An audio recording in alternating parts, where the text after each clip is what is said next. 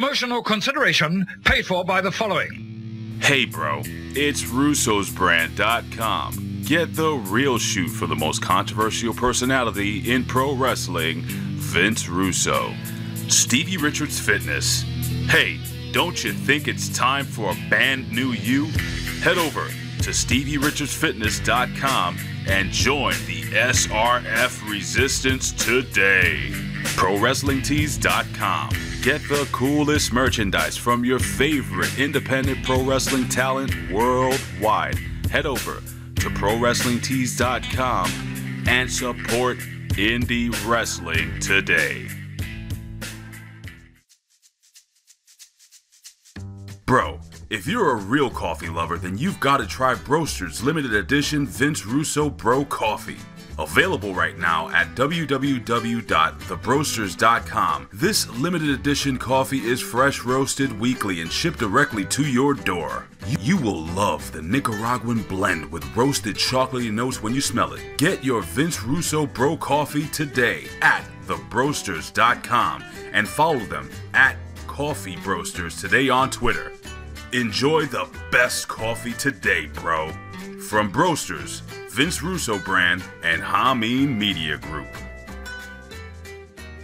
The following program is presented by the HTM Podcast Network.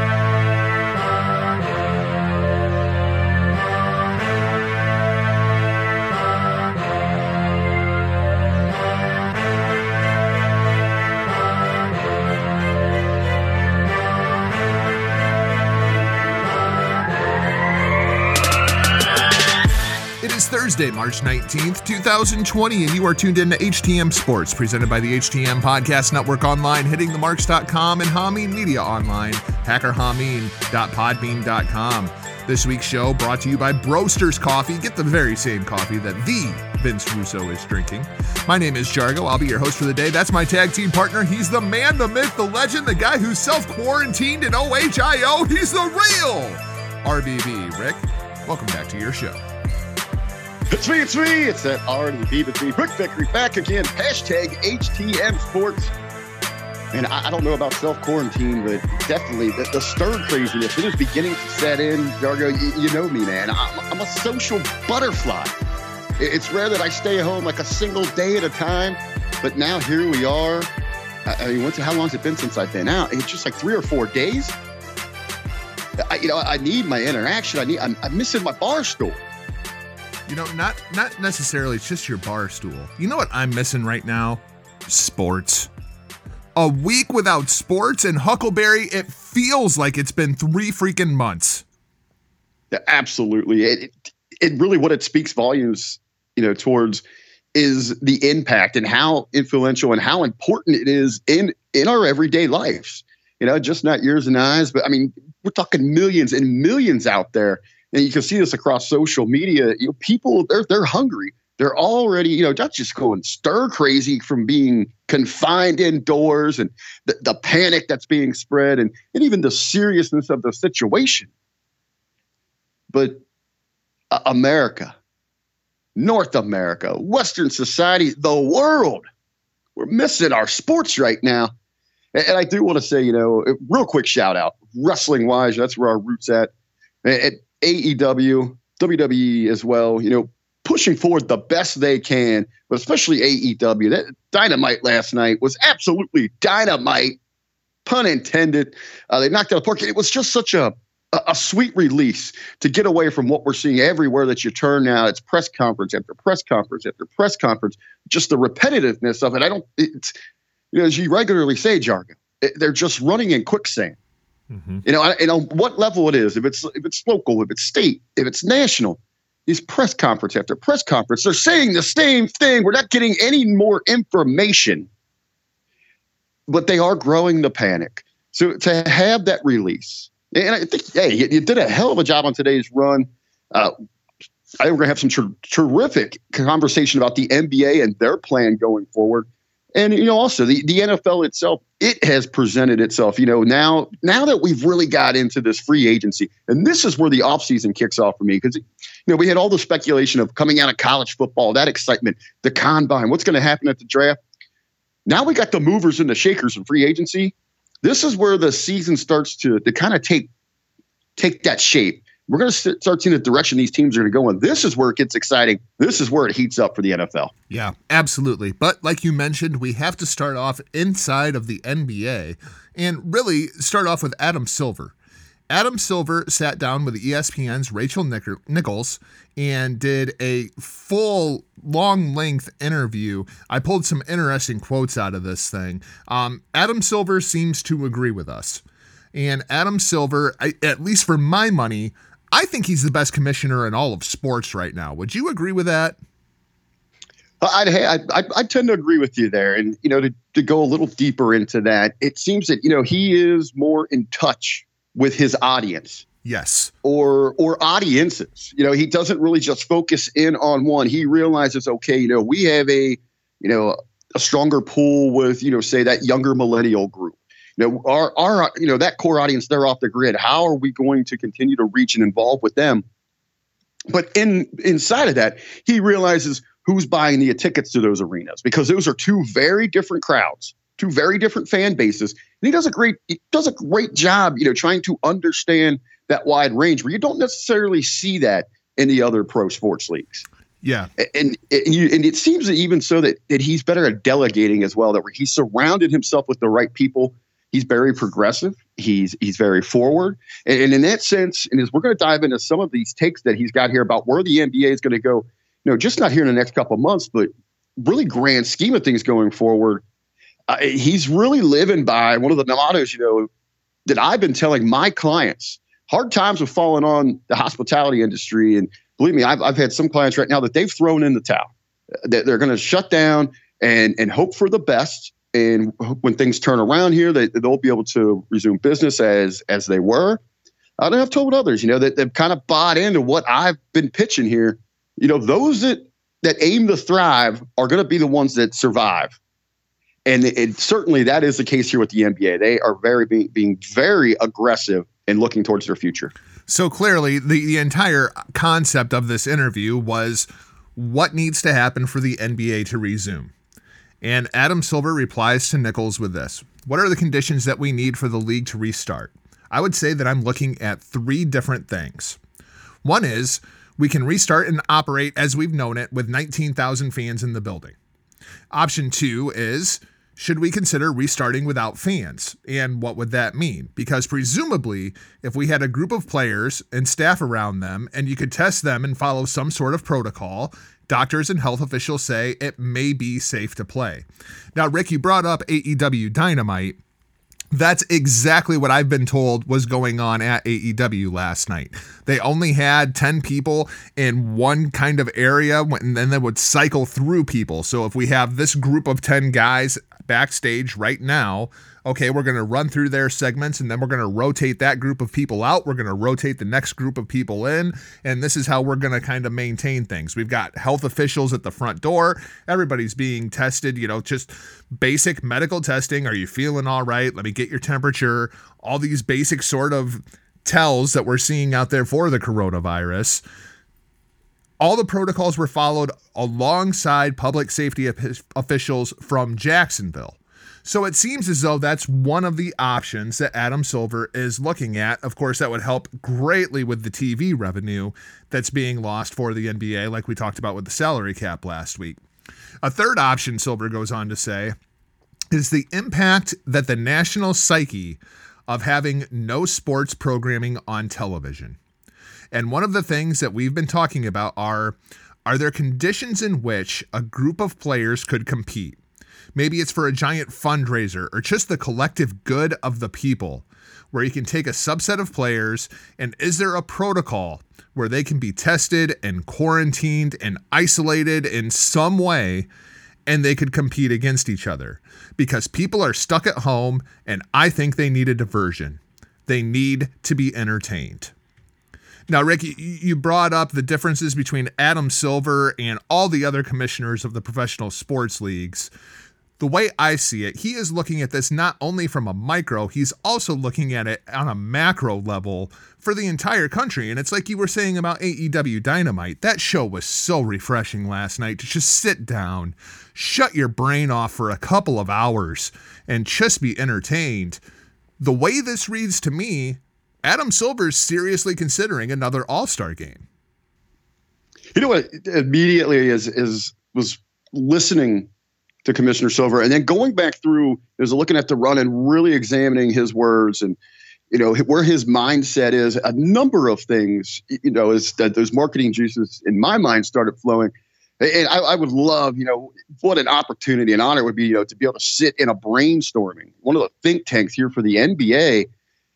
I love this concept, of, you know, of recreating something uh, similar to the All Star game, but you know, giving some, you know, giving the fans something unique, something they can, you know, just lose themselves and relax and relax a little bit.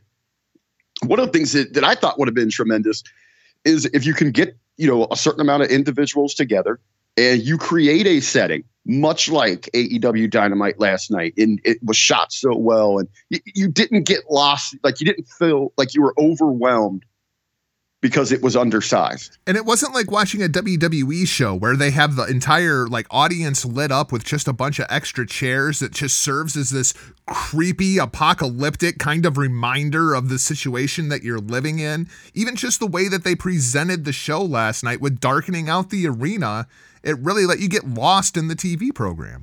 And there was two things that I that I really and you know you take a set similar to that and maybe you use some of those aspects and I don't know and I'm sure you've seen this but I was you know a, a good fan of this thing uh, you know in the first two seasons that it was there was the Big 3 league. Mm-hmm. Uh, you know, they, they would play in these big arenas, but they would cut down, you know, you'd, you'd see only a, use them use a quarter of it or a half of it. And it was more intimate you shoot that thing closer to the floor. You mic up the players. So, and, and especially with the NBA, where those personal brands are so much more important than any other sport, where the fans are more in touch with those personal, you know, the star brands than any other sport. You mic them up. They're having a little fun. And I was thinking of something like, you know, an NBA jam session where you can get something together and film some of these games and maybe slowly release them or or do some kind of weekend long tournament you know, all all depending on the logistics of getting these people together, quarantine them, and you know, going through and making sure that you're following all the precautions and the regulations that are put in place wherever this thing would be held. Outside of that, you know, I I think, you know, make a, another relation to professional wrestling. It's something that's tremendous that's been being done with, you know, one of our brothers with the Hameen Media Group is is over with Chris Silvio Superstar Seminars, and, and you can check out uh, is a Superstar Seminars. You can find him on Facebook, I mean, across all social media. And what he does there is he's using, you know, the internet, social media, whatever the means might be, to kind of, you know, share his what he has learned in his travels and teachings through professional wrestling, and he's offering that. He's hitting, the, he's taking it to the masses. Now we know people like a LeBron; they've got a gym in their house, correct? Oh, you yeah. got other stars that have an access that they could get somewhere where it would be secluded enough for them that they could go in and, and get some kind of small filming crew involved with them along those lines. What if, you know, we saw these stars? It, would be great if even a couple of them could get together.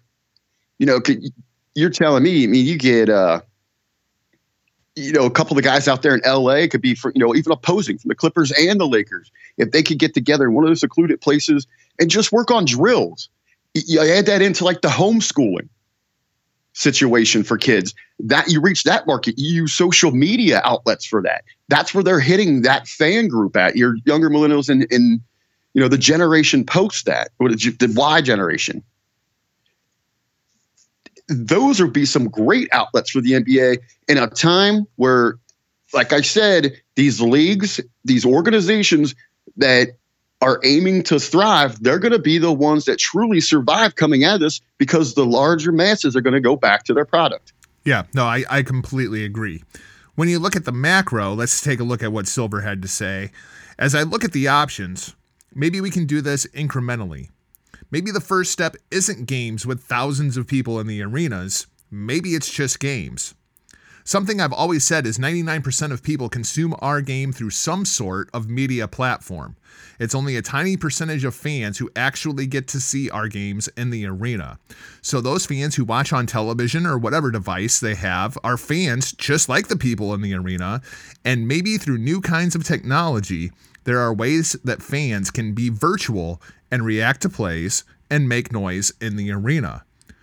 Rick, we see this with kind of with esports, and and we've seen this go on where they bring in these giant video screens and it's almost like you know you you just skype in to whatever the number is and they put your face on a tiny little part of this video wall and you get to sit there and watch the game and you can react and you can hoot and you can holler just from the comforts of your home. I love this idea. Uh, absolutely. It, you know, talking about the esports, it was absolutely, you know, is this whole thing, you know, even before this, the serious, you know, regulations, restrictions, lockdowns, shutdowns, whatever we're going to go with here. It was a couple of weeks ago when we were kind of looking towards this, Jargo. You had talked about the the potential for a boom in esports. Yeah.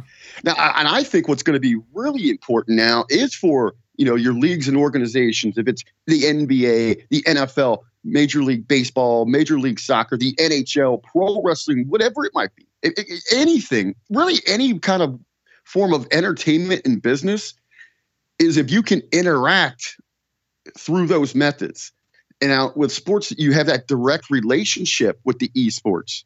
You know, we're talking about getting your superstars out there, your brands noticeable. If they're getting out there and maybe interacting with one another while the fans can kind of get into these watch parties, or get involved where it's the fans and the superstars playing against one another.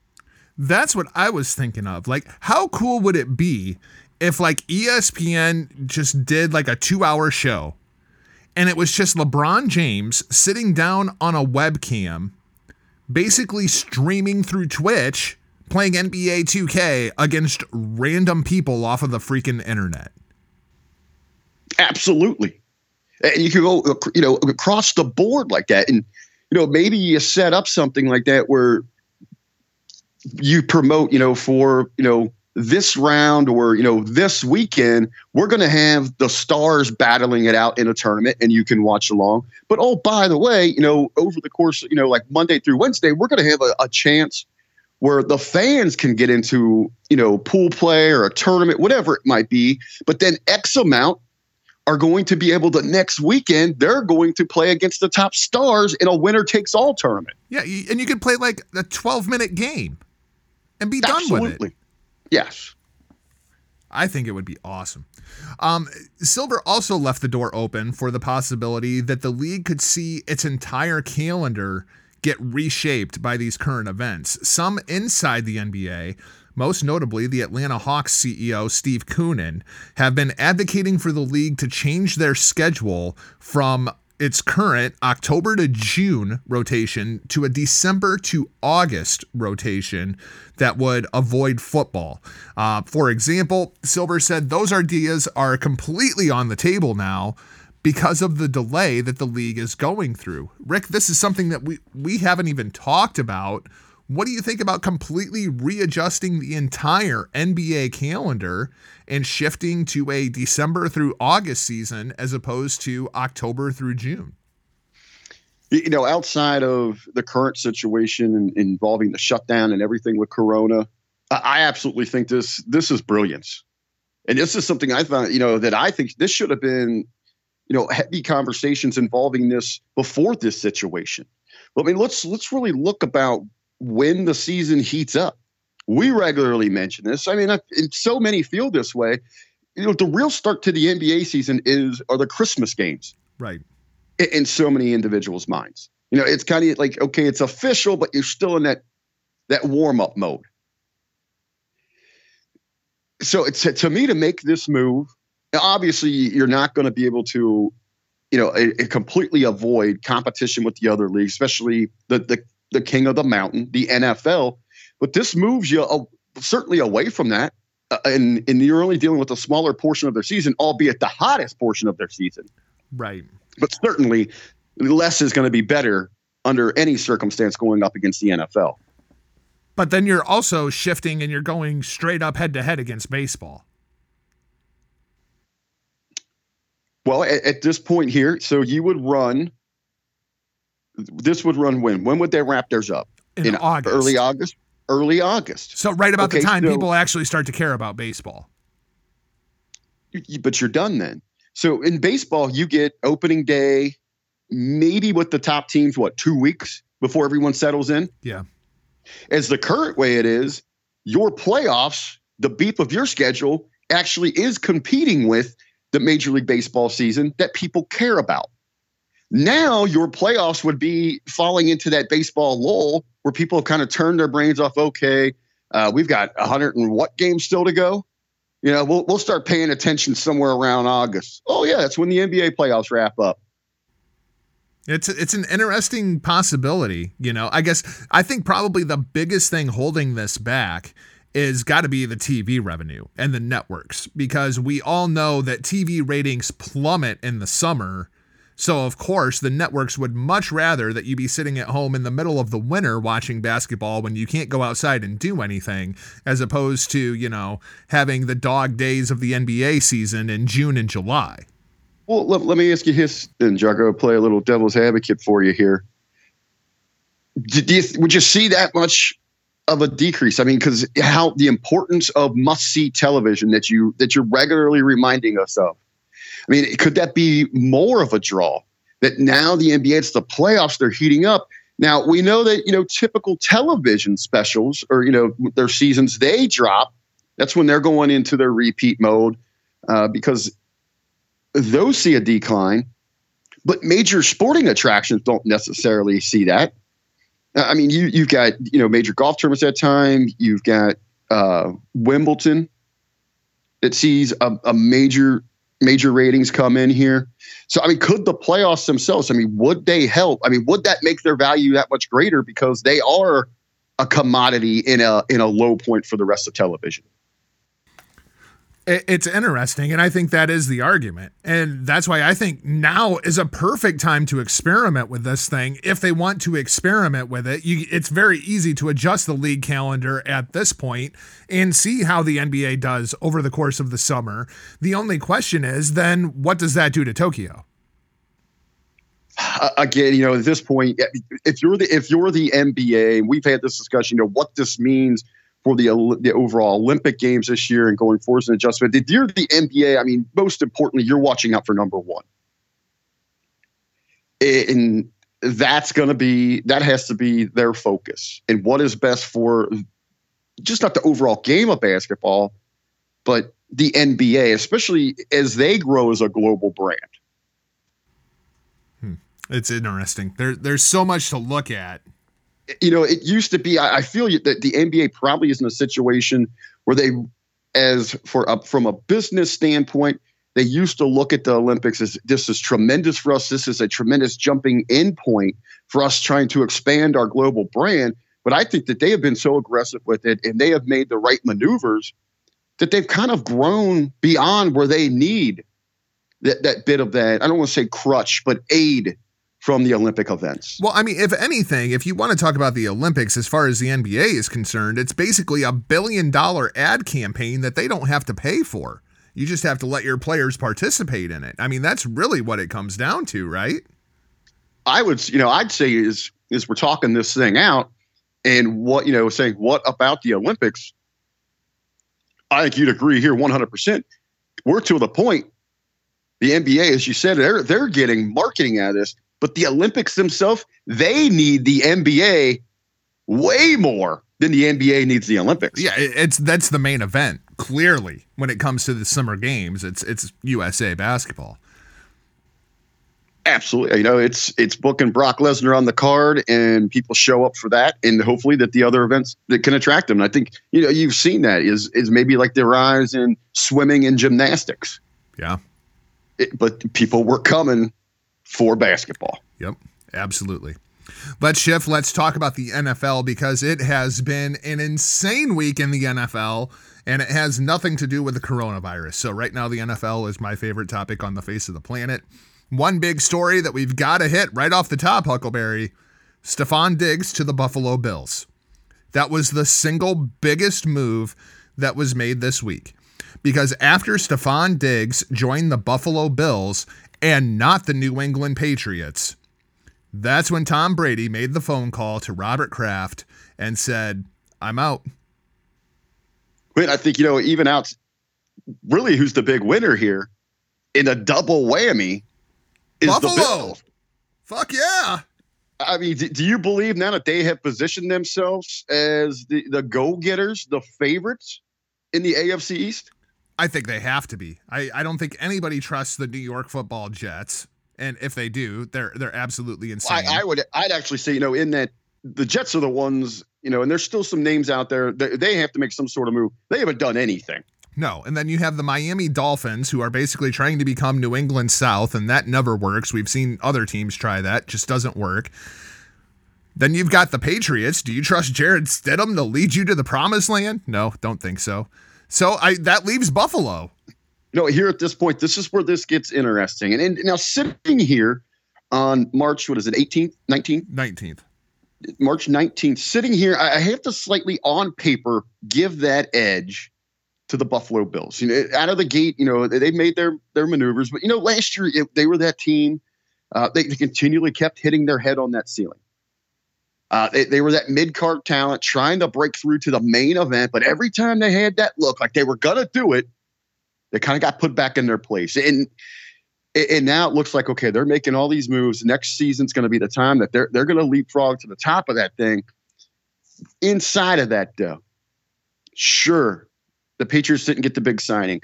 Sure, they they've lost the goat, the the face of the franchise, or you know, the co-face, if you will, of that franchise, on-field leader. They've lost him, but you got to believe that there's enough tricks still up those cut off sleeves or tucked back in that hoodie that do not count them out. You bring in a serviceable serviceable quarterback and you fill in just a, a few. That team was not looking back at it, you know, people, oh, they were it was the worst Patriots team we've seen in decades. They are falling apart. Games. Yeah. They were the two seed. and we're calling it we're calling it a miserable failure of a season. It's the worst team that we've seen there in decades. There were they're only a, two or three pieces away from getting back to where they were. You bring in a, a match, you know, a manageable quarterback that can play in that occasion, you know, stretch that field screen system. And I don't think that they're really going to miss a beat. Now, I'm going to see maybe they step back a little bit this year, but then going forward, I, you know, I still think this is, you know, they're the Kings. This is their division until someone can prove otherwise. I'd say the same thing about the NFC West. I know the Niners made it to the Super Bowl. That for all since the first they had that thing until they gave it away there in the fourth. But to me, that division, and I said it all through the season, it still belongs to the Seahawks. Until you can show me that you can do it more than one time, you can anyone can get a lucky punch in. And you know what's funny about that is we talk about how the, the the NFC West still runs through Seattle. The last two Super Bowl losers came out of that division. No love for San Francisco. No love for the LA Rams. That division still runs through Seattle. Absolutely, it's it, it's one of it's those fact. cases. Yes. Look at what the Rams did last year. Do it two years in a row. Do I know something. we're gonna make we're gonna make our way west, but I'm really looking forward to that to that division this year. I think it's gonna be one of the you know the most interesting in football. I, I do like the move a lot for Buffalo, assuming that Stefon Diggs is not the diva wide receiver that he has been in Minnesota. Um, I don't know, man. It, it, it's the personality of some of these big end wide receivers, and he's not the only one on the move. I mean, we're going to talk about DeAndre Hopkins here in a little bit too, but I, I feel like this is a huge move for Buffalo. I feel like they have to at least be the favorites going into next season. I the, I look at the AFC East, eight and eight, nine and seven could win that division next year. Uh, now you see again. Now it, it's still early because the Patriots have start, they haven't showed their hand yet. Well, and and here's the other thing with the Patriots, right? Let's say the Patriots go 4 and 12 next year. Does anybody blame them? Like we talk about with WWE all the time how they don't have any good faith. They don't have any equity with the fans. The Patriots have 20 years worth of equity with their fans. If they go out and they just completely tank this year, but it results in them getting Trevor Lawrence? Does anybody care that the Patriots tank this year? No, I think you know that will be it'll be a hater's ball Oh yeah, So they'll, they'll love the shit out of it until with the number one pick, the New England Patriots select Trevor Lawrence, quarterback from Clemson, and then the rest of the league goes, "Fuck." but here's you know the thing is even with what they've got there what's in the cupboard and you know and this is bef- and i'm i'm, I'm putting 100% confidence behind them making moves to be a playoff contender Well, so far the only moves that they've made is to basically send all of their high-end defensive players out of New England. I mean, like they look like they are in full-on rebuild mode. And I mean, how long does the Patriots rebuild last? I mean, pa- Belichick gets what, maybe a year? you, you know tops I mean, if Tom- they go out there and Tom Brady wins the Super Bowl in Tampa this year, and the Patriots finish four and twelve, are we talking about Bill Belichick on a hot seat? Really? I, I think they know going in here, and this is, you know, it's. I, I think yeah, there is more upside in the sprint for Brady, but in the long haul, I, you're going to see more, you know, success going forward from Belichick. I, I I just have the confidence. You're talking about that 20 years that they have built, that they have shown us what they can do. I'm not going to dismiss that simply because of the exit of Tom Brady. it, it, it's basically a divorce. That's basically what's going on here is, you know, Tom and Bill don't love each other anymore and they're going their separate ways. And in the short term, Tom is going to date a supermodel, maybe go out and win a Super Bowl down in Tampa and everybody's going to be like, "Boy, Tom's doing great." And Bill's just going to be sitting back and it's going to look like he's losing the divorce and then he's going to go out and he's going to end up with Trevor Lawrence and then you go fucking you got 85-year-old Bill Belichick been to 19 Super Bowls in his fucking career. Like Jesus Christ. You got to look at the I- micro I- and the macro. I, I, I love your comparison there. This is like a divorce, but I want to do a little a little spin on this. You know, this is like you know that couple that breaks up, and you're kind of like, man, he should have never been with her. I mean, she's out of his league, and that's that's Brady. He's the he's the hot commodity, the good looking. Can't believe she was with him. You know, individual in this relationship, and, and now she's she's hanging up with that that hot young hipster you know, Mr. Cool Tampa Bay. But the one that's still got the house and the car Yep, and all the financials is exactly. Bill. Yep. And old sugar daddy's gonna go find himself a hot new, you know, QB mama. You betcha. Let, let, let's move to the city of strip clubs, and that's a shoot, brother. Let's talk about Tampa Bay, fucking Florida. New home for Tom Brady.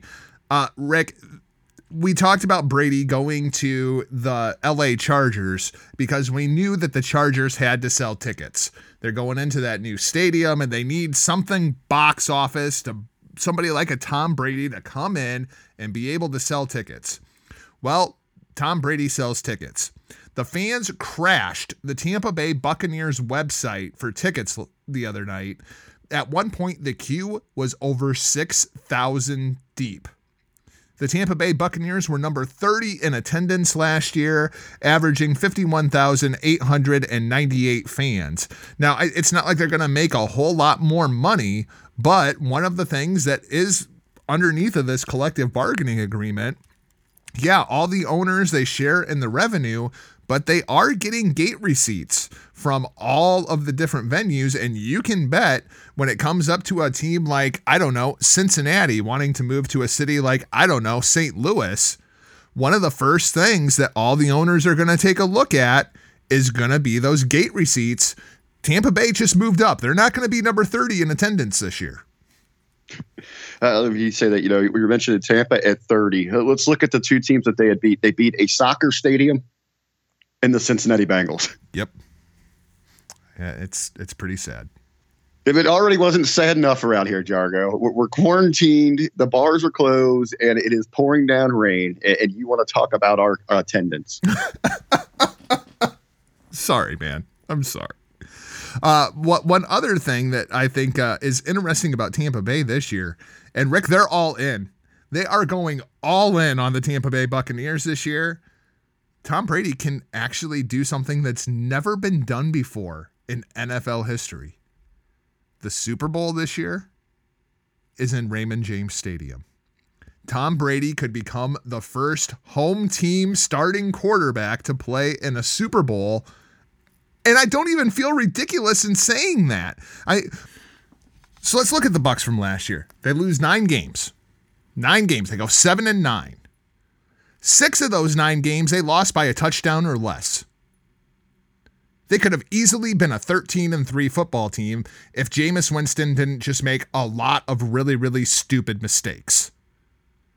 It, Tampa Bay was not that far away from being a potential Super Bowl contender last year. Hell, they're at the end of the season. They were one of those teams nobody wanted to play. They won four of their last six. Rick, am I crazy here? Does this look like it could potentially be a Super Bowl team just by adding Tom Brady? Well, I think you, you really upped the ante there. But you know, as I was putting over the the NFC West there, let's let's talk about excitement. You know, you got it inside here, this NFC South. Uh, a lot of moves made around in that division, and, and everybody across the board bolstering up. You know, that lineup, those rosters. It's going to be exciting, but certainly I mean, you're looking, you go look at their schedule right now. They have got very winnable. It's very favorable at home the road isn't that bad. You know, I, I really think you are looking at, I think, you know, on the low end for those guys, uh, 10, 11. I think that 12 win is very realistic, or possibly you could see them get up to that 13. Yeah, I don't think it's unrealistic to think of the Tampa Bay Buccaneers as a one or two seed going into the playoffs next year. Assuming everybody stays healthy, of course. That's always the absolutely. caveat and everything else. And you've got other questions there. Uh, the defense, they're going to need to shore up some spots there. You know, just play a little more hard nosed. I think maybe that'll come with not be putting in so many, you know, awkward predicaments with th- those turnovers where your back's against that wall. Uh, that's certainly going to help their defense. Uh, but how is that offense going to adjust? I mean, this has been a down the field aggressive team where we know that Brady is more you know, he's more adapt, more equipped inside of that screen system. Uh, so, you know, as a franchise, they're going to have to make those adjustments. They got a very talented young receiving corps here, but but they're they're down the field. They stretch it. Do they have those tools? You know, have those individuals that can make those adjustments? Do they need to go find those those individuals? If the complaint was Tom Brady doesn't have any weapons, well, you can get rid of that. Uh, they already have Chris Godwin, 1,333 yards in 2019. They already have Mike Evans, 1,157 yards in 2019. Both those guys made the Pro Bowl. Oh, yeah, they also have Breshad Perriman, 645 yards in 2019. He's clearly a jobber. And now they're talking about bringing in Antonio fucking Brown. Rick, I can't believe that this is still a thing that we're still talking about Antonio Brown and the potential of him playing in the NFL. But he has pledged his full support to Tom Brady on Instagram and in every other public forum that he can run his big fat mouth in. And Tom Brady seems to love Antonio Brown. Is that is that part of the caveat of this? Like when they went in to sit down and Tom Brady sits down with the Chargers and he says, if I come to LA, I want to bring Antonio Brown with me. And the Chargers say, fuck you, we're out. And the Buccaneers are like, eh, well, let's talk about this. Maybe we can make this work. Absolutely. I, I don't think the Chargers, if he actually threw that out there to anybody, I don't think they'd be turning down, especially the Chargers, you know, knowing the predicament that they're in. But yeah, it's, it's funny. You know, a few hours before we went to, to record here, I was having this conversation with uh, a great supporter of the show, a friend of each of ours, Eric Lake and we're having this conversation and you know he he's just asking over and over like why why do we continually going back to this antonio brown story you know they're continually going to the well on this thing i said well in new england uh, you know it was never really outspoken but i always had the suspicions that this was kind of something being pushed by the brady camp mm-hmm. by by his people and and now that we're seeing this resurface in Tampa, you have to believe that's the same case. You know, it's it's that Brady camp. It, it's Tom himself. It's people that are representing him, agents, whatever his his brand representatives, whatever that case might be. There's something that these two, uh, uh whatever the connection is, but you got to believe it's a lot of Brady seeing what he can get away with. How much muscle can he flex and pull does he have? You can make the comparisons to when Peyton Manning went to Denver and they pretty much said, dude, whatever you want to do, yours. we're doing. Yeah, right. You run, you you run. Here's the here's the keys to the facility. Ran the meetings. He he ran all of the walkthroughs. He basically was the offensive coordinator for the Denver Broncos for those couple of seasons, and it wouldn't surprise me if it ends up the same way. I, I guess the biggest question is: Is there any logical way that that works? Chris Godwin, Mike Evans, Breshad Perriman, and Antonio Brown all on the same team. There's only one football. Well, and again, this goes back to I, I could see if if Antonio Brown was bringing something unique to the table, but he's just a you know the treads are worn out older version of what they have essentially. And you know stretching that field. Yeah. Yeah i completely agree. One big re-signing that the buccaneers actually did pull off they re-signed Jason Pierre-Paul, two years, twenty-seven million dollars, solid up that uh, that front line. Let's let's shift. Let's talk a little bit about the Patriots, because Rick, do you believe on any plane of existence that Jarrett Stidham is going to be the starting quarterback of the New England Patriots this year? Uh, zero. Okay, so so who is it? Is it Andy Dalton? Is it Cam Newton? Is it Jameis Winston? Do they go out in the draft and pick somebody up? Like, what do you think is the best option for the Patriots at this point? I think you get a combination of, you know, you're locking in one of these established players inside the league right now who is kind of that short term that can come in is going to be not just serviceable that's going to you know manage that position fill that role if you will and and then they're going to look towards that draft. And if they feel comfortable because i mean we, t- we talk about this all the time. You know this isn't like going out shopping for toilet paper right now where the shelves are empty. This qb's are us. They are overflowing with qb's right now. Yeah. Uh, this is going this is a deep class. So you know, they're going to look there and if they feel that you know the patriots they always do their homework. They, they know someone's going to fit their system who can be someone they can trust going forward. If they see that option this year, they will take that. Then you can always play your hand next year. I'm sure in their mind, they're not thinking, okay, you know, let's get through this one. We'll worry about that early pick next year. They're going full force. You're talking about Brady wanting to make history, you know, representing the first, you know, starting quarterback to play in his own stadium in a Super Bowl. You got to believe there's a drive for the hoodie to be that opposing coach on the other side. How poetic would that be?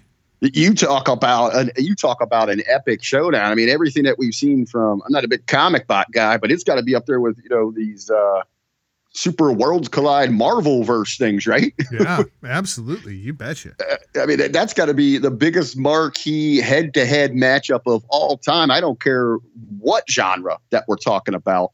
You, you, put the hoodie versus the Golden Boy, the GOAT, inside the Super Bowl in Tampa. They're looking at going forward here. And if the Patriots right now, if they go get whoever they put in that situation, they're, they're going to want to give them all the, the keys to success. Because you know, if they can, if they get back to the playoffs, they can have that success and they make a run through there. It, it speaks to the system itself and not the player. You begin to question is the GOAT the GOAT? Well, you talk about those huge matchups. One thing that Brees or that Brady going to uh, Tampa Bay, I kind of spoiled it there. We're going to get Brady versus Brees twice next year. Once in Tampa, once in New Orleans. And if that's not box office, I don't know what in the hell is. Drew Brees resigns with the Saints, two years, 25 million a year. Basically the same deal that he was already on, given the Saints that hometown discount because, you know, he's Drew Brees and that's what he freaking does. You looking forward to Brady versus Brees?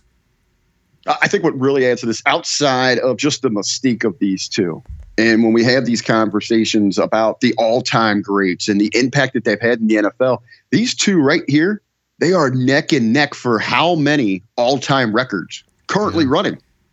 I mean, there's probably a handful, isn't there? Yeah. And the biggest one and is touchdowns. They could easily go back and forth two, three times this year. You've got touchdowns inside regular season. You got touchdowns, playoffs, touchdowns overall. You know, wins, whatever it might be. These two I mean, this you know this could this is going to be absolutely epic. We're going to get this for a couple of years. This is something you got to believe. You're sitting there writing those schedules for TV and looking at these networks trying. Hell, you could get into huge bidding wars over these things right here inside themselves. Fox wins. They, they, Fox wins. They have the NFC. Absolutely. Unless NBC is like bullshit, we're flexing that shit to Sunday night. Yeah, and see, this is where we're going to get into these things these different provisions that are wrote in that they can flex their muscles to try to protect these games. Uh, I could see hell it, any either time these two line up, they could move that. That could be selected as the Sunday night feature, and I think that works. I That's got to be the last game of the season, right? Bucs and Saints. Yeah, You'd think so. I mean, the way everything's playing out, because I don't want to sell this other, the rest of this division short. I, I, know the Falcons; they have been kind of sleeper. I mean, they are like you know, the Jekyll and the Hyde. You know, you get them one year, you think, oh my God, this is this is it. You know, they're putting this thing together, and then they absolutely fall apart. They're getting, you know, a top draft pick. They're up and down. They had some big ones, you know, they some big wins over the Saints last year, at, late in that year, where they showed something. Uh, it, they're in that they're in that distance from the that rearview mirror. So what I really don't want to sell short here is the Carolina Panthers and you know them picking up the addition of Teddy Two Gloves. Yeah, we'll talk about him here in just a second. Uh, one guy that we do have to talk about before we move on from this whole Brady thing. Um, Rick, Rick, you were asking who do who do the Buccaneers got that they could just run a little screen pass out to, right? Well, shortly before we started recording today, Todd Gurley was cut by the Los Angeles Rams. It's going to save the Rams about $10.5 million this year in guaranteed money. Huckleberry, we were already hearing the reports that it was very, very possible that they were trying to trade Todd Gurley to the Tampa Bay Buccaneers to pair him up with Brady in this ridiculous wide receiver corps. I almost feel like that's a foregone conclusion that Todd Gurley is going to be a Tampa Bay Buccaneer. And let me tell you, that motherfucker can catch some screen passes. I mean, it's perfect. Yeah, absolutely. Uh, uh, you have the health issues though as well. Clearly, uh, so you need to go in, go in there with some depth well, one and thing I, that know, would be nice when you got this already existing wide receiving corps, if they add Antonio Brown to that wide receiving corps, you're not going to be able to play eight men in a box against Todd Gurley because you're going to have to cover those wide receivers. Absolutely. And again, as we're talking about the, the screening system, as we, we've kind of dubbed it here, it is more about spreading the field under that Brady style and that's what you'll have there. And I guess you could add those different layers, you know, instead of just that dump and run there, you could go to that three layer pass tier, which absolutely Brady could thrive under. And, you know, it, it, would keep people honest, keep them on their toes because you've reinvented, you know, number 12. Yeah, if he is number 12, because number 12 is already taken in Tampa Bay. And the guy that holds number 12 is like, that old fucker, we'll see if I want to give him my number. Yeah, see if you're a member of the fucking Tampa Bay Buccaneers next week. See how that works. Man, man, come on. You float a couple nudes of Gisele over there or something. You'll give have, that number up. We have Google. Like, do No, I'm talking personalized one, like Patreon style. Patriot or Patreon? Let's talk about the Colts. Maybe you have her give give the dude the old Robert Kraft special. it is Florida. Uh, let's talk about uh, Philip Rivers. Philip Rivers to the Colts. It's only a one year deal, $25 million. Huckleberry, what do you think of this pickup for the Colts? Do you like Philip Rivers in Indy? When these rumors started, the talks about Philip Rivers, it was almost a lock weeks ago. Uh, agreed with it, liked it, loved it then. I think it's a good fit for this team. I think they've got better and they'll be competing again for this division. So we know it's not going to be Philip Rivers. We know it's not going to be Tom Brady. Rick, wh- what the hell do the Chargers do? Like we've seen a whole lot of quarterbacks making a whole lot of moves here the last couple of days. What the hell are the LA Chargers going to do? Well, you look around, who's available here, as you said, and it's starting to get slim pickings. It's got to be and, or it, has got to be Cam, or it's got to be Jameis at this point. Either that, or you're starting a rookie quarterback. I, would look for both of them. You know, inside of this trade though with Cam, I mean, you can get him pretty much on the cheap. Uh, is he going to want to come in? Is he going to want an extension? And at that point, are you willing to invest that much in him? You know, you're, you know, we were just talking before we started recording here. Huge concerns with health. And then outside of that, outside of the physical, the mental side of it. And we're making a comparison to Jameis Winston, and that you don't really have the health concerns. Now there is the the style of play and the turnovers that are, are a major concern. And he certainly has the, the, those mental issues. But you know what you get with Jameis Winston, where you don't necessarily know that with Cam. And would you trust Cam in a market like Los Angeles? I mean, not that you would trust Jameis, but I mean, Cam just seems like he is far off the deep end at this point. Do you really want to unleash him in Los Angeles? Well, I mean, you, this is what you know you, you pay your scouting department for, and believe me, you look at every aspect when you're bringing somebody in, making this investment. You know, do you do you kind of get through to him and say this is an opportunity? You know, come in here with that that chip on your shoulder. We know this is a bad breakup. We're, we're talking about those marriages breaking up, you know, in the Northeast. This is a bad breakup in the Carolinas. Oh yeah, this is not going well at all. I mean, this is pretty much, uh, yeah. I just you know, I moved all her shit in, but I need you out by next weekend. Yeah, Cam's actual words. This, he posted this on Twitter in like the most fucked up text font that you've ever seen in your life. Stop with the wordplay. I never asked for it. There is no dodging this one. I love the Panthers to death, and I will always love you guys. Please do not try to play me or manipulate the narrative and act like I wanted this. You forced me into this. Those are Cam Newton's own words. Like he doesn't want to leave Carolina. Carolina said, "Why don't you go out and find yourself a trade?" You ever have you ever heard of that before? Have you ever heard of yeah. a team going to a player and saying, "Hey, you go find yourself a trade and we'll see what we can do." Absolutely. And, and you know, it's in every when you when you kind of put that out on the table, it is, "Hey, we will take anything to unload you." Would you offer anything more than a uh, than like a 7th round pick? Well, and I think you know your bigger issue is not just what you're giving up for it; it's absorbing his salary. Well, and inside of that, I think you know, does he have an option on it? I, I saw this. I saw the statistics on this. I know it's it is guaranteed for one more. Is he going to want to come in and play under that for somebody? Is he going to want that extension? Ugh. Or or does you know does he come in and say, okay, you know, let me let me prove to the world this is this is the Superman Cam versus everyone.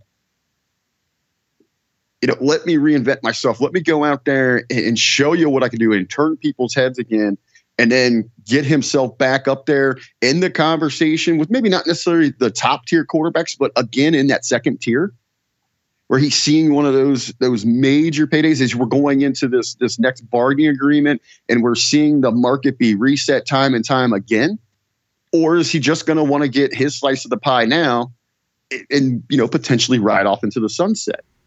I am not a Cam guy. I've never been a Cam guy. I mean, Cam Newton had one good season, and, and that was pretty much it in the NFL. He had one good season, that MVP season, and otherwise he's just meh. He's all right. Well, and, you know, outside that, he's just had those flashes of greatness. Yeah. And I think when you get into that predicament, is we're making the comparisons here. Him and Winston are so similar. Mm-hmm.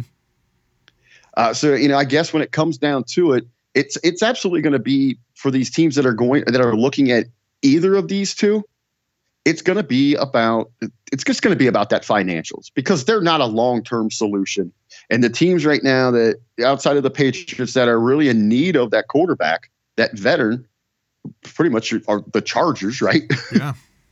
uh, it, that's not their long term solution here. They're not going to want to overinvest into this thing. And you know that other name out there, Andy Dalton. I don't think he goes to LA. You don't want to send a redhead out there, man. You don't want to, that that freckling is not going to work. Could you imagine Andy Dalton in Los Angeles?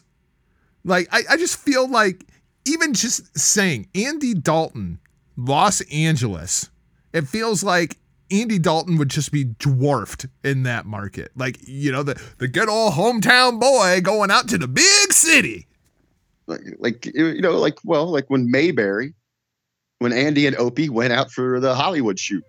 Yeah, very much so. Very you much know? so. He'd just hey, be hey, walking I, around looking at all the lights. Wow. Hey, to go back to it just real quick, because I didn't really give you an answer on it.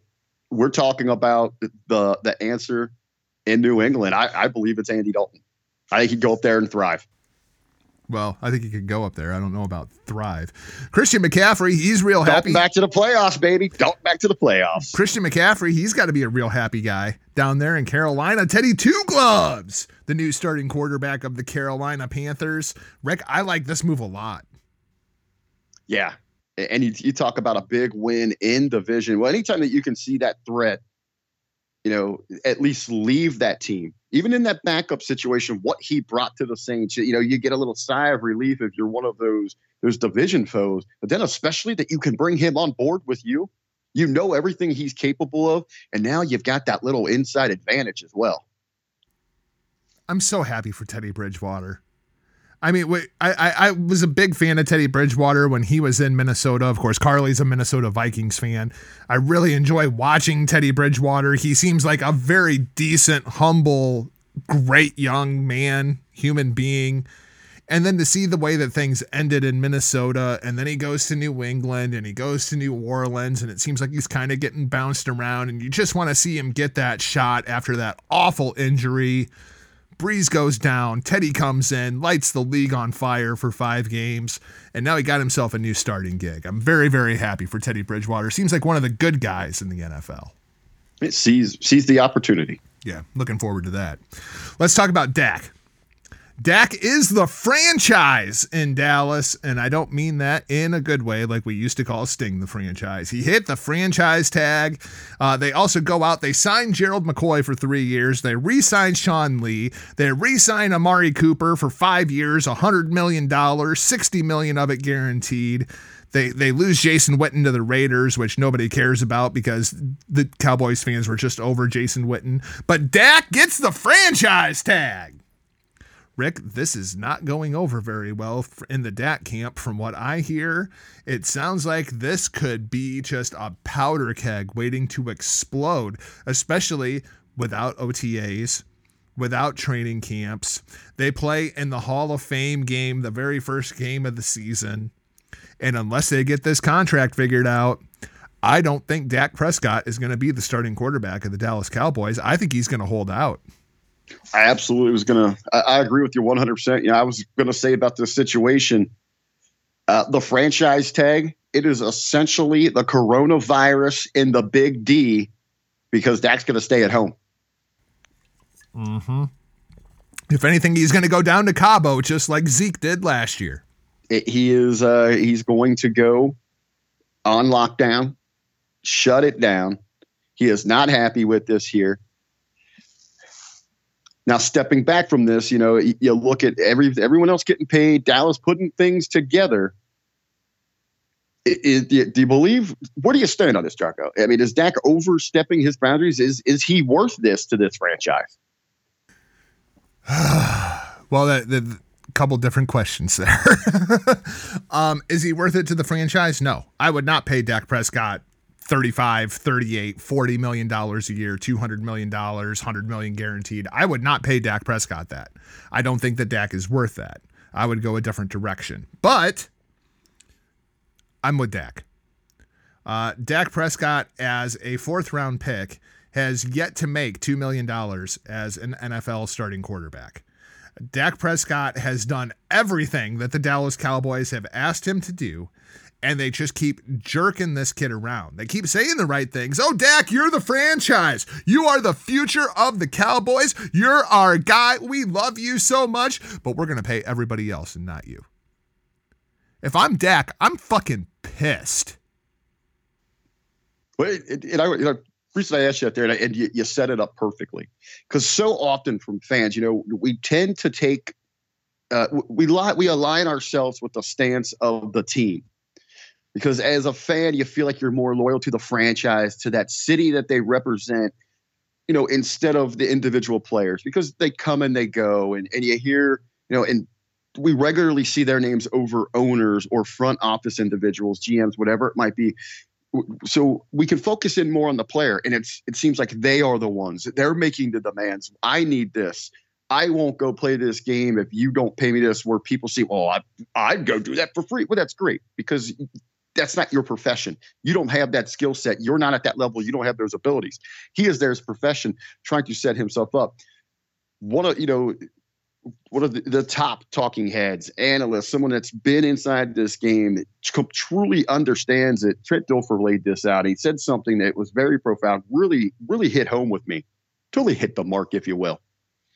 It is it is Dak's job, it is his responsibility, not just to take care of himself and his family for you know the now and the future, but it is his job as a higher profile player in this league, and especially in the quarterback position, for him to continue to grow the marketplace value at that position. That's why you continue to see players, even if we're, oh my, I can't believe they gave who this and what this. That is the job. Each and every contract is to reset the market. And that is your responsibilities to your brethren inside that union. Well, you, you bring up resetting the market, not to go back in time here. What does Todd Gurley getting released by the Rams do to the running back market? The Todd Gurley contract reset the running back market, and here we are a year removed, and get the fuck out of here. We're not paying you that much money. Absolutely. Which speaks, you know, to the overall situation of if you're there, you you better get it while you can. This is As, why that know, CBA tomorrow is not idea. a given. Well, I'm sorry, what was that? Well, it's you know tomorrow's not a given. Yeah, no, very much so. Um, Amari Cooper, five years, hundred million dollars. That gets franchised. I, that that just blows my mind. Uh, one guy who we know is not going to be in play for any of these quarterback jobs, following Jason Witten to the Raiders, is Marcus Mariota. So, what the hell, man? Like, what is, is Mariota just going to accept being a backup to Derek Carr? Or, or are the Raiders going to move off of Derek Carr? Is Derek Carr going to be in play? Because of all these other quarterbacks that are still out there, Derek Carr's the one I want if he's going to be in play. Yeah, if they're going to entertain offers or conversations about a move for Derek Carr, you got to believe even some of these teams that believe they are set at quarterback would be making calls. God, you would think so. It, and you talk about somebody, uh, the Rodney Dangerfield, the NFL. I mean, can he get some respect out there? Like Derek Carr, I mean, he's got all the tools, the makings of a true standout, a, a face of your franchise, and the Raiders just continually to just. I, I don't know what you would say. They just don't just like him. Feign interest in it. Yeah. just don't like Derek Carr. The whole Carr family must be cursed. I'm not bringing any cars in as my quarterback. Not happening. Let's talk about DeAndre Hopkins in the worst trade in the history of professional football. DeAndre Hopkins joins Kyler Murray in the desert. This is surely going to help the Arizona Cardinals. 2019, they averaged 217.3 passing yards per game. That was 24th in the league. Wide receiver targets averaged 7.1 yards per attempt. That was 29th in the league. Well, DeAndre Hopkins is going to change that. Bet your ass. Rick, this one's interesting to me, and this kind of goes back to the Brady thing. And we were talking about all those wide receivers. The Arizona Cardinals are now running what is called the air raid offense. Have you heard about this? Four wide receiver set, 328 snaps in 2019 that they ran four wide receivers. That was the most in the league. In fact, it was more than teams two, three, four, five, and six combined.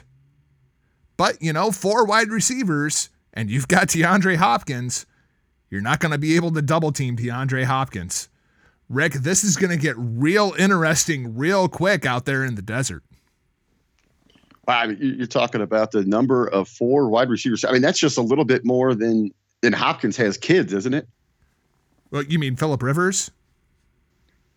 Uh, no, no. Uh, I mean, Hop- say, uh, Hopkins might have that many kids, right. but I'm pretty sure Philip Rivers has at least 328. Philip Rivers has so many kids that thanks to the coronavirus, he can't even be in the living room with his entire family.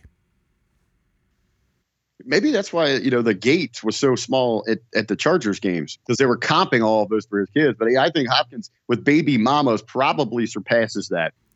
So uh, dude likes to get around, but now he's taking taking those that taking all of his his skills, his game to the desert. Absolutely, this is a, an incredible win for the Cardinals, who you know that they showed those glimpses, and they're in that very tough division there, and that's why I'm very excited, top to bottom, to, to watch this thing throughout all of next season to see how the West, the Wild Wild West, shakes out. It's going to be exciting out there. It's going to be a shootout, that's for sure.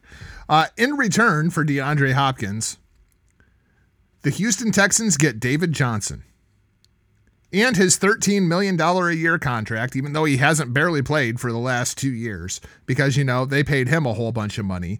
Uh, 13 million, even though he's from my hometown.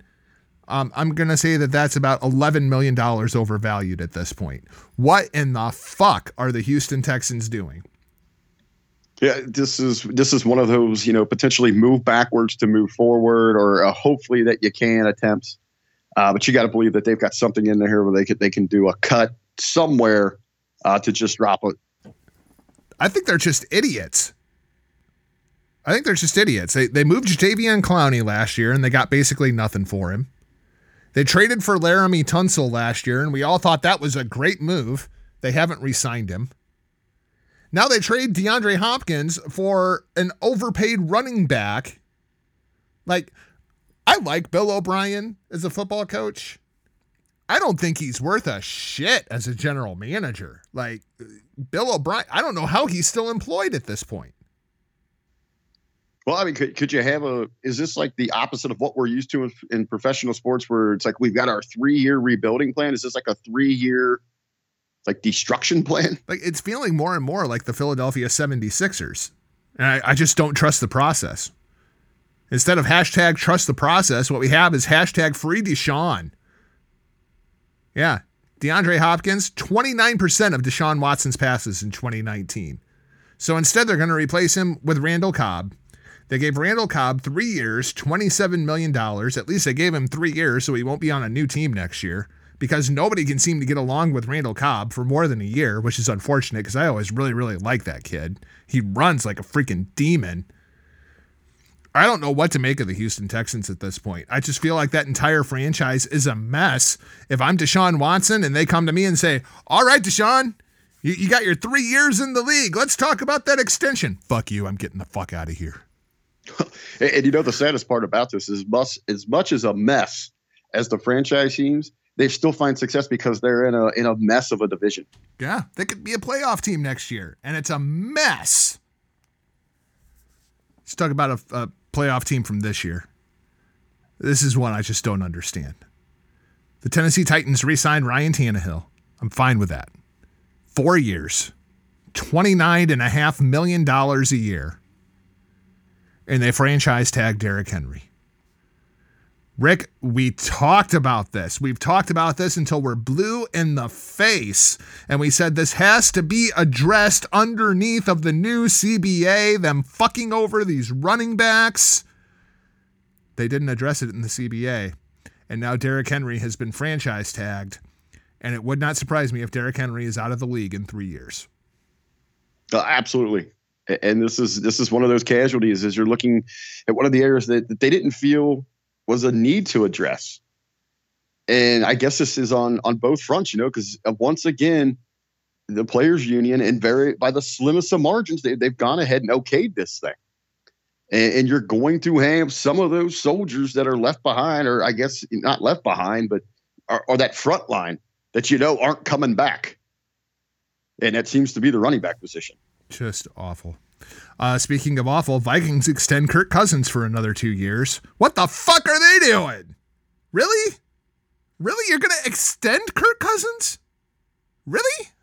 He, has got to have some dirt on some SOBs up there. Holy shit. Speaking of dirt, let's talk about the Bears because I'm ready to bury them already. Rick, I have a lot of friends that are Bears fans, and I feel so badly for them. I really do because that franchise 2016 top pick Leonard Floyd gone to the Rams.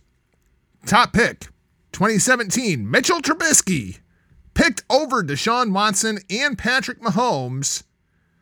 And it seems like he he very well could be the backup quarterback going into this year.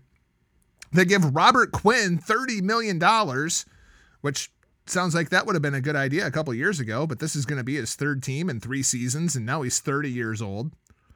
But you know, at least we brought in the guy who beat Tom Brady in the Super Bowl, Nick Foles. He went 0 4 in Jacksonville. He's going to make $16 million in 2020. He has three years left on his deal. Base value $50 million. And they brought in Jimmy Graham. Yeah, that was a good deal five years ago for two years, $16 million.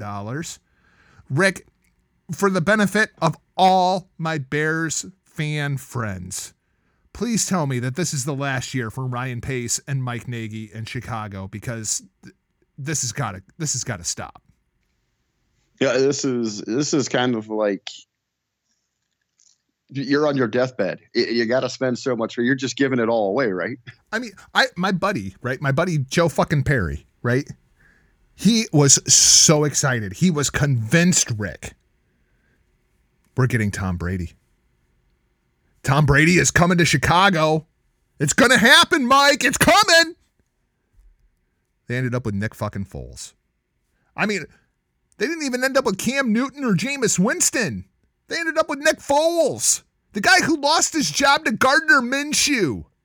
The Jaguars are going to take 18.75 million of the cap hit to get rid of Nick Foles. And the Bears are like, "Fuck yeah, that's our guy." Is Vince McMahon running the Chicago Bears? Oh, come on, come on here. I, I guess it would pose a question. I mean, could the Bears make a move to the XFL. Well, I'm telling you, if you look at this roster five years ago, it looks really good. Well, I, I want to. This brings up a question, though. Is I was looking at this thing, and, and I kind of knew the direction you'd be heading in here. How desirable, outside of just you know the management of the team, how desirable still is Chicago as a destination? I wouldn't touch Chicago with your dick. Like I, no way. No way. That franchise is a mess. I'm just, I'm talking all over, all around, as you know, to move in to become a part of that community. And it's, it might be a little bit of a hard pill for some individuals to swallow. You know, it's one of our major markets. I, I always say it is. You know, when we were there for AEW, I usually go up for a visit. It's a great place to visit. Mm-hmm. But no way in hell would you want to put your roots there. No chance uh, with everything that goes along with the bullshit involvement of you know being part of that city itself. Great state, great state. Terrible, terrible ground zero there in Chicago itself. And this this doesn't seem to be like a Bears issue. You don't see it, it, it the the Sox. People aren't. Looking. It isn't a destination you had that little bit of that success there a couple years ago with the Cubs. You know, that doesn't seem to be that great of a destination. You know, once they finally got over, you know, that curse and all of that. Well, that's Theo, man. That's that's the Theo formula. Do whatever you can to win that World Series, and then get the fuck out of here before people realize that you're really fucking this franchise up from the ground up. Right. Well, it, it, I'm just looking at it. The Bulls, your Hawks. Ugh. You know, I just, that's just in the in the sports bubble. Yeah. But, but outside of you know what you know these big names, coaches, free agents, whoever it might be, who wants to get themselves invested there inside of that community? The I, taxes, I the crime, the weather sucks. Like the, I mean, you know, all the the political games back and forth. I mean, hell, every time you go up there, I mean, you, you get right there in the heart of the city. There, you know, it was nice. We were on the outskirts with at AEW. You get down there, right there in the heart. I mean, you can't go three steps without there being some kind of protest or whatever demonstration, whatever it might be. Just ridiculous, man. Just ridiculous. Poor Chicago. Uh, let's talk about the 49ers. Thought this one was interesting. 49ers moved DeForest Buckner to the Colts for their number 13 pick in this year's draft. So the 49ers getting themselves a real high end draft pick. Moving off of Buckner, though, 21 million a year, second highest salary in history for a defensive tackle behind the Rams Aaron Donald. And then they turn around and they re-sign Arik Armstead for 5 years, give him a bunch of that money. Rick, I thought this was an interesting one. Like do the 49ers really need two first round picks, let alone one of them all the way up at number 13? Hey, you know, what, what's the theme right now? thrive to survive. You bet. We know the potential of this team. But what pe- what you don't a lot of people aren't talking about is the realization what they are probably having and the reality of the whole situation is how difficult it's not only just to repeat as your division champ it is to get to the playoffs but to run through that thing and get to a Super Bowl.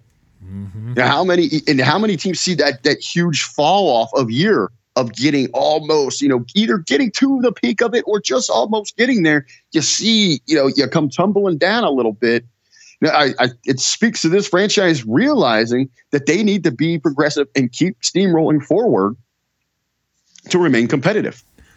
So, as of nine o'clock this morning, when I wrote this run, here is a list of the top free agents still available Jadeveon Clowney, Robby Anderson, Jason Peters, Vonn Bell, Jameis Winston, Everson Griffen, Emmanuel Sanders, Shelby Harris, Logan Ryan, Eric Ebron, and Andrus Peat. Rick, as I look at this list, it sounds insane. I think about half of these guys end up in New England. I was going to say, I was going to go with maybe a third of them. Just crazy. Just crazy. So that's going to wrap things up for this week's show. Thanks for listening. And if you haven't yet, please hit that subscribe button. Then visit the other platform you may not be listening to, whether it be the HTM Podcast Network online, hittingthemarks.com, Hameen Media online, hackerhameen.podbean.com. Be sure that you catch Huckleberry and I for an all new edition of the Hitting the Marks Pro Wrestling Podcast over the course of this weekend. Find us Monday inside the locker room, hackerhameen.podbean.com. I don't know what the fuck we're going to talk about but I will surely dig something up. If you have any suggestions, you can send them to me on Twitter at NotJargo. RBV, how do the peeps, the freaks, and the geeks find you? Know, real quick in closing here, before I get to my own plugs, a few things I wanted to throw out there, just some overall thoughts, things to look forward here as we are wrapping up the final few episodes, you know, just not the wrestling podcast, but here at hashtag HTM Sports as well and I, and I think I'm sure there are things we're going to touch on here. Is you know, get people, not people are talking about this right now. How the coronavirus might be infecting the NFL contracts. I told you a little bit about that before we went on air, Chicago. Pretty interesting Something we're going to follow. So you see an article on that. Make sure you're reading up to stay in tune with what we're going to be talking about. And a memo to the NFL. It is thank you for the excitement. Thank you for the escape, but especially you, ESPN. Inside of these reports, leave the financial figures out of it right now. You, you want to be, you want to be turning people on to the excitement going on inside the NFL. And for people that are worried about you know how they're going to pay the bills, where that next check is coming from, uh, you might want to stop flaunting these these multi millions and millions of dollars that are being spread around the NFL. Uh, but outside of that, yes, Jargo, anybody out there can keep up with me, Rick Vicker, across all social media platforms at the real RBV. Shout out to the best commissioner in sports, Adam Silver. If you want to give me the main event box office, you know what they do, Huckleberry? Give me LeBron James versus Kawhi Leonard one on one in the Battle of Los Angeles live on pay per view. I'd watch the shit out of that. You bet. Like and and put like Jordan in one's corner and Bird in the others. Yes. Yes. You know what? But then at the very last second, there's a swerve and it becomes a three way with Giannis. No, no, no. Foreigners are out. They might be carrying something, but we're, but we're we're going back. We're going true old school. They can pick up. You know, uh, I'll throw down whatever I can scrape up left out of the savings. I'll come on as official sponsor for this event. RBV Fitness, Big Macs for the winners fucking tremendous. We'll talk to you this weekend for the Hitting the Marks Pro Wrestling podcast. For now, we're off like a prom dress. See ya.